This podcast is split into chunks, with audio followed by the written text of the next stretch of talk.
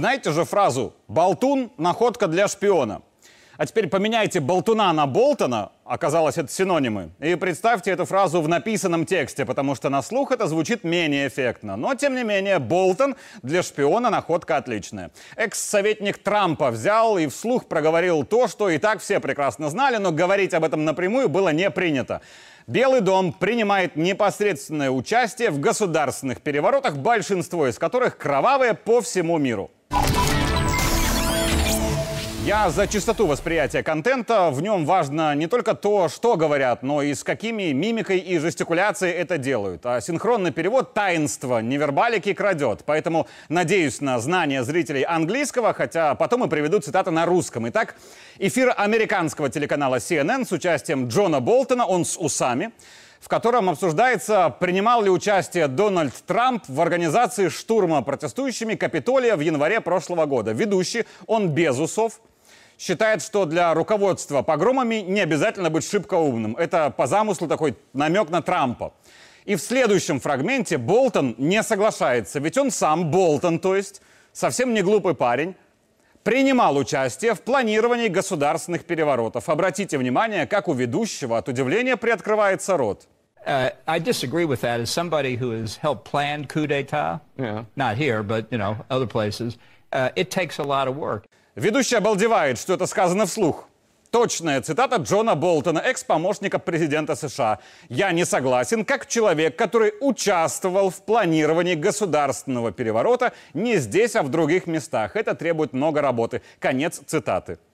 Джон Болтон вслух сказал о том, что Белый дом планирует госперевороты по всему миру. И назвал он это именно государственным переворотом, а не какой-то борьбой за демократию. Более того, Болтон сделал это заявление не на фоне двери кабинета Губопа, не в суде и даже не в программе Маркова, а на американском CNN, который большой любви ко всему неамериканскому уж точно не испытывает. Ведущий его даже не спрашивал об этом. Никто не просил Болтона делать это заявление. И тот, кто без усов, продолжая обалдевать, уточняет, это были успешные госперевороты. И Болтон, улыбаясь, говорит слово «Венесуэла». Следите опять за мимикой обоих. And you cited your expertise having planned coups. I'm not going to get into the specifics, but successful coups? Well, I wrote about Venezuela in the book. Диалог такой. Журналист уточняет. Вы сказали, что планировали государственные перевороты. Болтон подтверждает, журналист уточняет успешные перевороты. Болтон говорит, что уже писал об этом в своей книге, и это Венесуэла. Справедливости ради, экс-советник президента США уточнил, что нельзя сказать, что в Венесуэле прям было максимально успешно. А далее мой самый любимый фрагмент. Журналист скажет, я чувствую, что есть еще что-то, о чем вы мне не рассказываете, а Болтон ответит с улыбкой. Я уверен, что есть. Опять же, следите за мимикой. I feel like you're this other stuff you're not telling me, though. I think I'm sure there is. Как было в Венесуэле, если коротко. Возглавивший протесты спикер парламента Хуан Гуайдо объявил себя временным президентом, и в стране воцарилось мнимое двоевластие, ведь действительный президент Мадуро продолжал работать. А мнимое двоевластие, потому что Мадуро решительно и жестко сопротивлялся внешнему перевороту и конкретно американской помощи Гуайдо. Заблокировал поставки в страну, чтобы бунтовщики не получили оружие, и отправил на границу с Колумбией половину своей армии. Гуайдо покинул Венесуэлу, потом вернулся и пытался заручиться поддержкой местных военных, у которых, ведь это самое главное, есть оружие. Военные Гуайдо отослали подальше, госпереворот не состоялся. Но вишенка на торте. Во время этих событий Вашингтон обложил Каракас бесконечным количеством санкций, больнее всего ударив по нефтяной отрасли. А деньги Венесуэлы, которые хранились в британских банках, у Венесуэлы украли. Гуайдо при этом делал заявление из, само собой, Великобритании.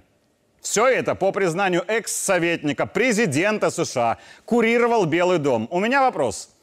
Объявление себя якобы легитимной властью, просьба о поддержке извне, попытка перетянуть на свою сторону военных, упрашивание санкций против своей страны, бегство и постоянное пребывание на чужой территории. Вам это никого не напоминает? Но между Светланой Георгиевной и выводом о том, что она тот же Гуайдо, только сбоку, есть еще парочка важных деталей. В мае на ОНТ вышло в эфир интервью грузинского снайпера, который был в составе группы НАТО, задачей которой в Беларуси в августе 2020-го был перекрестный огонь по протестующим и по силовикам. То же самое, что было на Украине с Небесной сотней. Кто это курировал? нас готовили американские инструктора. И приходили из офицера. Даже трижды был там Майкл Карпентер, это представитель Джозефа Байдена.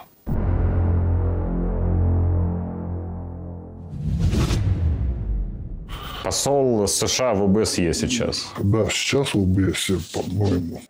А вот здесь я покажу видео недавней встречи белорусской Гуайдо с тем самым Майклом Карпентером, который курировал грузинский вектор кровавого госпереворота в Беларуси, где говорили в том числе о белорусских наемниках на Украине на стороне нацистов, то есть о тех, у кого есть оружие и кто умеет с ним обращаться.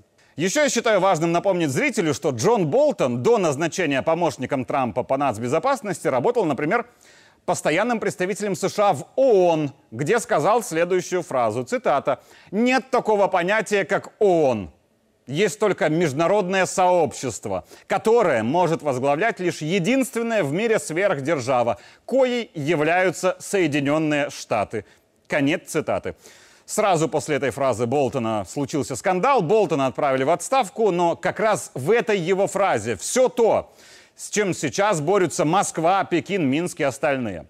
Болтон в стиле Паула обвинял Фиделя Кастро в экспорте биологического оружия. На Кубе? Серьезно? Болтон был одним из главных идеологов вторжения США в Ирак, призывал Белый дом к вторжению в Иран, неоднократно высказывался против любых договоров, сдерживающих ядерный потенциал США. Трамп уволил Болтона в сентябре 2019-го. И в этом разгадка, почему Болтон внезапно признался в участии Белого дома в госпереворотах. И это даже не обида. Ведь Болтон ассоциируется именно с Трампом. И это заявление ударит по позициям Дональда. А раз про Трампа негативно высказались многие за последнюю неделю, от Илона Маска до остальных, значит, Трампа целенаправленно начали мочить в прессе, а это значит, что Трамп набирает популярность, а уже это значит, что у Джо Байдена большие проблемы. И еще. С негодяем Болтоном встречался Александр Лукашенко. Было это 29 августа 2019. Меньше чем через месяц после этой встречи Болтона уволили. Ироничненько. Вот о чем тогда говорили. Мы постоянно с момента ухудшения наших отношений Соединенными Штатами Америки, предлагали закрыть эту страницу нехорошую и начать с нового листа наши отношения. Что-то мне подсказывает, что Александр Григорьевич фразу авторства Сунь-Цзы «Держи друзей близко к себе, а врагов еще ближе» очень ценит. Знал ли президент, что Болтон разрабатывает госперевороты по всему миру, знал точно. Догадывался ли президент, что и по Беларуси Болтон, возможно, пытается делать то же самое? Я думаю, да. И одно дело — это протокольное видео, а другое — это тонкости дипломатии, о чем мало говорится вслух. Я хорошо помню ту встречу во Дворце независимости, и, как по мне, главное оттуда из публичного — это вручение подарков. Вот это передайте своему президенту. Я вмешивался в американские выборы и болел за Трампа.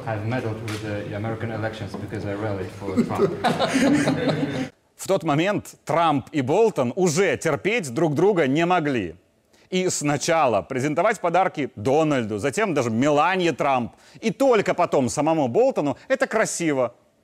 Как и очень больные уколы про вмешательство в выборы и публичная поддержка Трампа в лицо человеку, который Трампа терпеть не может. И, наконец, подарки самому Джону. Вот этот шоколад мы создали под эти европейские игры, но он без сахара. Так что можете свободно употреблять. Вот эта книжка, я знаю, вы любите этого всего. Это о Беларуси. Ага. Вы в самолете полистаете и увидите, что такое Беларусь. Спасибо вам большое. Это в магазине не продается, это сувенир. Водка. Белорусская. Из родниковой воды нашей. Лучше, чем русская. Болтон ненавидит все советское и русское, что и не постеснялся проявить на ровнейшем месте. И зная это, Лукашенко дарит ему водку. То, с чем в Америке ассоциируется Россия. И это потрясающе, тонко и красиво. Можно было бы еще подарить матрешку и балалайку. Но Лукашенко подарил Болтону книгу о Беларуси. Все понимали, что прилет Джона – это разведка территории будущей попытки госпереворота. И чтобы американские партнеры не утруждались, расслабьтесь, вот вам книга о Беларуси, здесь все и прочтете. А шоколад без сахара и акцент на этом? Дело в том, что Болтон – жуткий сладкоежка. Совпадение? И, конечно, в наборе была наша водка, чтобы гость трезво мог оценить ситуацию. А после этой встречи в рабочем графике Александра Лукашенко появилось вот такое мероприятие. Четыре, пять. И это отличный публичный месседж американской делегации. Будь вы хоть 10 раз Болтоны со своей лживой демократией, нам арбузы собирать нужно. А любой белорусский арбуз для Беларуси важнее, чем любой американский Болтон или болтун, что, как мы помним, синонимы. Попытка госпереворота в нашей стране в 2020-м курировалась и финансировалась Соединенными Штатами Америки, как и в Венесуэле, как и еще много где в мире. Верите вы в это или нет, не имеет никакого значения. Но это так. И мы это понимали на этапе планирования попытки госпереворота. Планировал в том числе Болтон. Меня зовут Игорь Тур, и я дополнил тему.